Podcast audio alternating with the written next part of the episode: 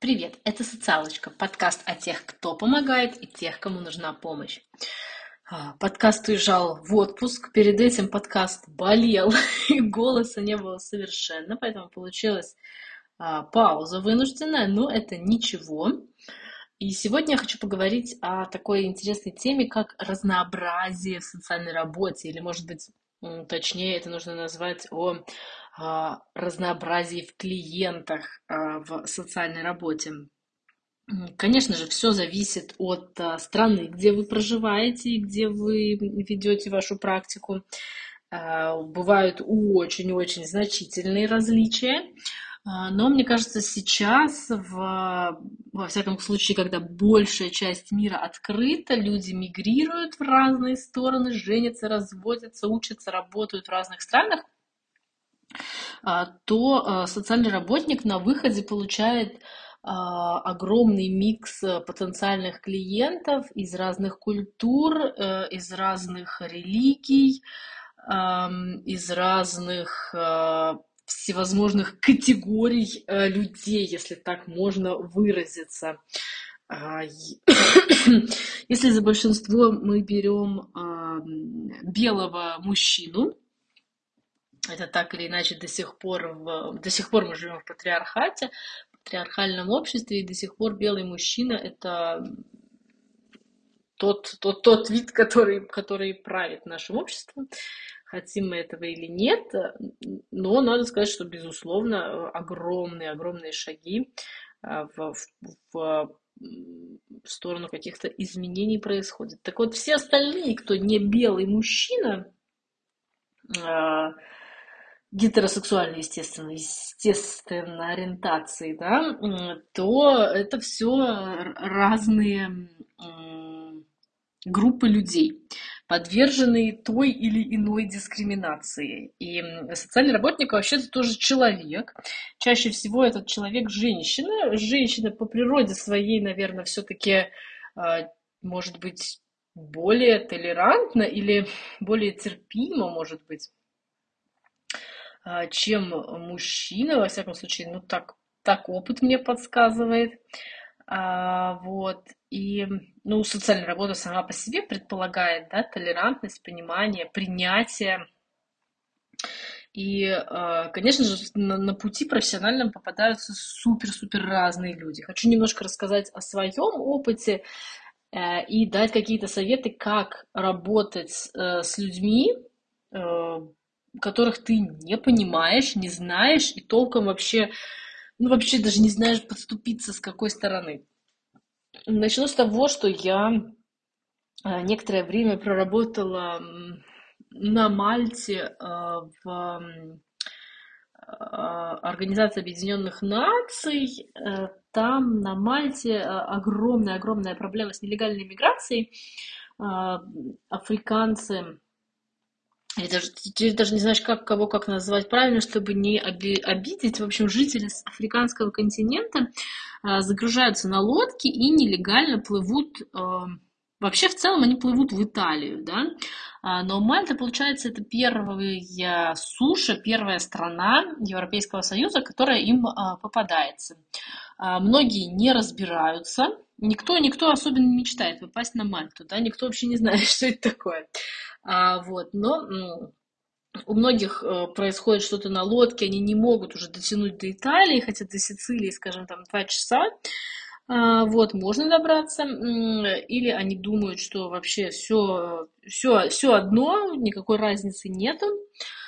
А, вот, и, собственно говоря, вот таким образом попадают а, на Мальту. Мальта, как страна Европейского Союза, принимает беженцев, которые просят убежище и а, ну, что-то что пытается с ними делать, да, поскольку Мальта страна крошечная, и в территориально, и в качестве, и в плане человека ресурса, то это огромный, огромный, огромный такой удар по мальтийской экономике и по мальтийской э, политике в том числе значит, им что-то надо делать. Как, эм, как зайду издалека. Как происходит процедура а, прошения убежище.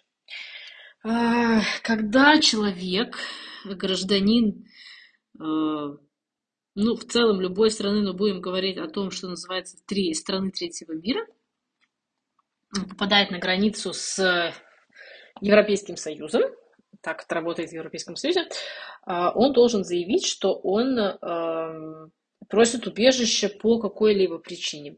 А, значит, э, чаще всего э, жители Африки это Сомали, э, у них хроническая гражданская война, войны между, междуусобные войны между племенами, народами и так далее.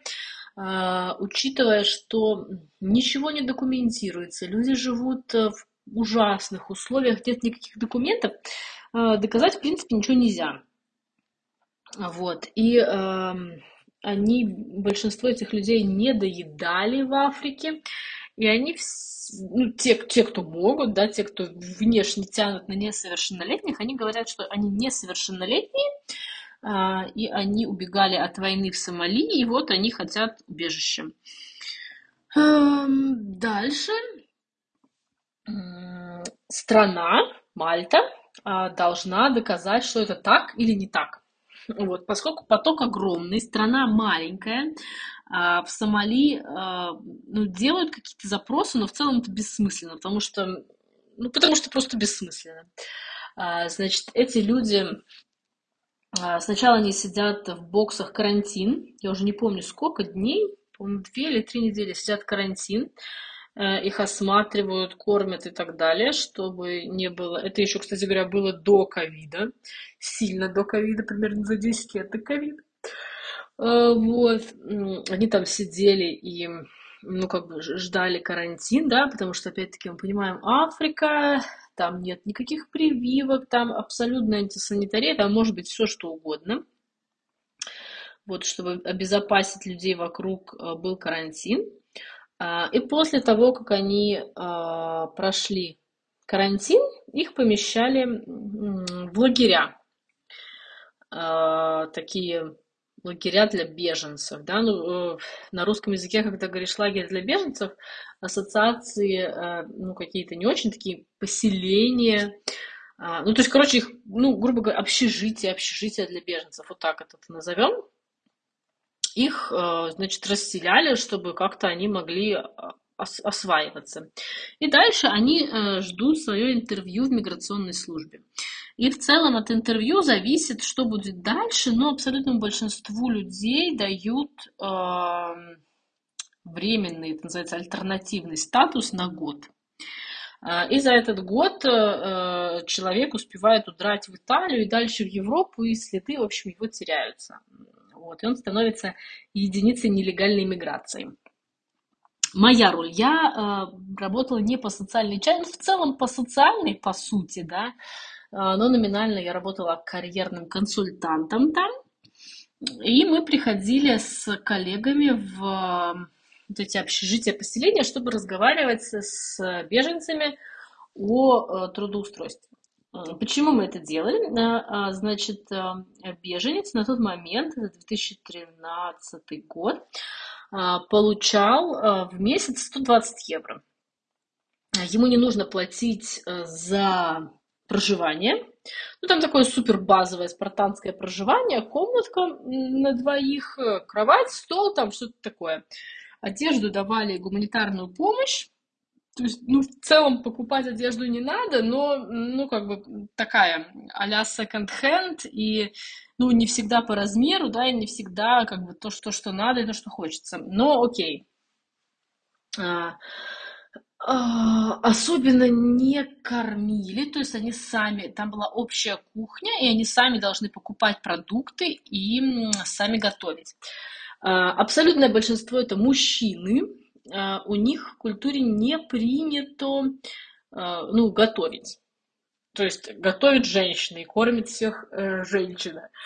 И когда в этом поселении оказывается толпень мужиков, вот, то, ну, как бы возникают проблемы. И вот тут э, хочу рассказать о первом таком э, различии и что делать. А, значит, это общая кухня. Про общий туалет, общий душ я даже говорить ничего не буду. Но общая кухня. Там э, было настолько грязно. Э, в основном они варили макароны, какие-то консервы, все вот, ну, такое базовое, да, типа супер спартанское. Что понятно, нужно дешево и сердито поесть. Эм, это варилось вот, вот как вот, знаете, вот стоит, например, кастрюля на плите, и в нее ты сыпешь макароны, и вот то, что вокруг рассыпалось, ну, типа, ну и пофиг, пляшем. Э, потом они наваривали вот свое вот это варево, э, назовем это так, насыпали его в миску, в тарелку, шли на улицу, садились под дерево и ели. Э, очень долго у нас заняло время, чтобы объяснить людям, что нужно садиться за стол и есть приборами вилкой. Ладно, хрен с ним, с вилкой, ложкой, что нужно есть ложкой. А, и это происходит в 2013 году. Да, потом большинство э, привыкло ходить босиком. Ну, Мальта э, все-таки цивилизованная страна, там есть дороги, асфальт и так далее. Ну, там ходить босиком достаточно, ну, как бы, ну, не принято, да, прям скажем, не принято. А, то есть мы их учили одевать обувь. А многие одели обувь, походили в ней, и начали жаловаться, что э, натирает, да, что появляются раны, а, потому что одевали обувь типа кроссовки и ботинки и не одевали носки. А, тоже проводили вот такие вот беседы по поводу носков. Надо сказать сразу, как мы общались. Очень-очень мало из них э, говорит на английском хоть сколько-то вообще говорит, хоть что-то понимает. И было два переводчика из числа же тех иммигрантов, но э, те, кто уже какое-то время проживают здесь, и кто вот устроился как бы в Организацию Объединенных Наций, в, в э, миграционный вот этот отдел э, переводчиком. Вот. А, дальше эм, разговаривать о необходимости труда, что на 120 евро прожить э, в месяц невозможно, что нужно ну, как-то работать, подрабатывать, хотя бы вести улицу совершенно было бесполезно, а, потому что на Мальте такие правила, что нужно было за, по-моему, 40 евро купить, ну, как бы разрешение на работу. Да? То есть понятно, что при бюджете 120 евро в месяц, 40 евро это огромная сумма, а, но если там 4 месяца откладывать по 10 евро, то как бы можно осилить, да, и тогда ты сможешь пойти работать и получать еще какие-то денежки. А, совершенно не работает, у людей абсолютно другое понимание, а, ну, как бы мира и всего, что вокруг происходит. Вот, потом надо сказать, что большинство, ну, даже, наверное, все прибывшие э, мигранты – это мусульмане. У них, э, во-первых, у них нет доступа к алкоголю особенному в Сомали, да, плюс им нельзя. А здесь же они все молодые ребята, здесь они добирались все до пива, и просто классика жанра была, когда кто-то добрался до какого-то алкоголя, еще не дай бог крепче, чем пиво, а, накидался, и это начинается все вот эта тошнота, и кто-то докидывался просто до а, дяди Блевы, и как бы все нормально, а кто-то прямо в дровишке в хлам, и это, соответственно, больница, и вот это промывание, вот это все. А, вот, потом, опять-таки, почти все сотрудники это женщины. Психологи, работники миграционной службы, социальные работники – Переводчики это почти все женщины. Переводчики, несколько переводчиков было мужчин, которые из среды иммигрантов. Э, переводчики, которые из вне среды, это были женщины. И мусульманских, как это правильно сказать, мужчин огромные проблемы, культурное как бы, вот, восприятие того, что с женщиной можно делать какие-то дела, оно в принципе отсутствует. Ну, то есть приходилось э, по многу раз начинать разговоры, приходить и пытаться как-то до чего-то договориться, учитывая, что а, особенно кто постарше, они просто вставали и уходили, потому что типа, а что я с бабой буду разговаривать? Ну вот как-то так. И это опять-таки, я напоминаю, 2013 год. Вот. Что я хочу из всего этого сказать? Я хочу сказать, что а, это, конечно, крайность, то, что я вам рассказала, это крайность, а, но эта крайность может быть а, где угодно, да. А, нужно быть открытым, готовым. Это не значит, что я а, их как-то как сказать, поддерживаю, да, там, типа, в нежелании работать или еще в чем-то. Нет. А, я, ну вот,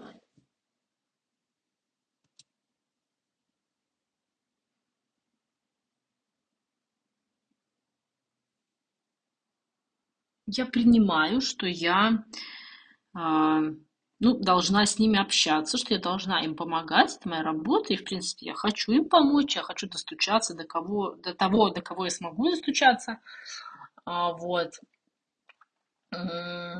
Я их выслушиваю, и я пытаюсь э, разговаривать с ними с их точки зрения, пытаюсь нащупать их ценности, то есть что важно для этих людей, для любых людей. Да? Что важно для этого человека, о чем он волнуется, о чем он переживает, о чем он э, думает. Я пытаюсь достучаться до этого, и потом э, через это прийти, как бы привести человека к желаемому и как бы к, к какому-то результату. Конечно, это огромная работа, это не всегда получается. Это даже редко получается, наверное, так сказать. А, ну, социальная работа вообще не самая результативная, если что. А, вот.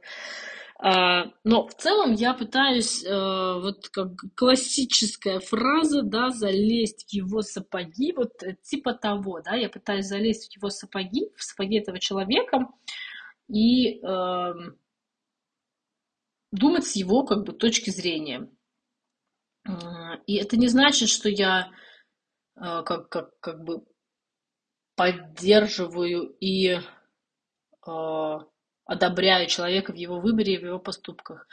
Я его принимаю, что называется, accept. Я понимаю, что он такой есть, да, пытаюсь подсветить какие-то проблемные моменты, чтобы человек, ну, возможно, задумался и как-то что-то поменял в своем возможно, поведении или в мыслях. Но опять-таки, да, возвращаемся к классике. Нельзя помочь тому, кто не хочет помощи. Вот. И, знаете, за э, свой опыт, за свой профессиональный опыт э, социального работника я общалась с э, беженцами разных мастей, жертвами торговли людьми, с людьми с зависимостью, от разных всяких э, средств и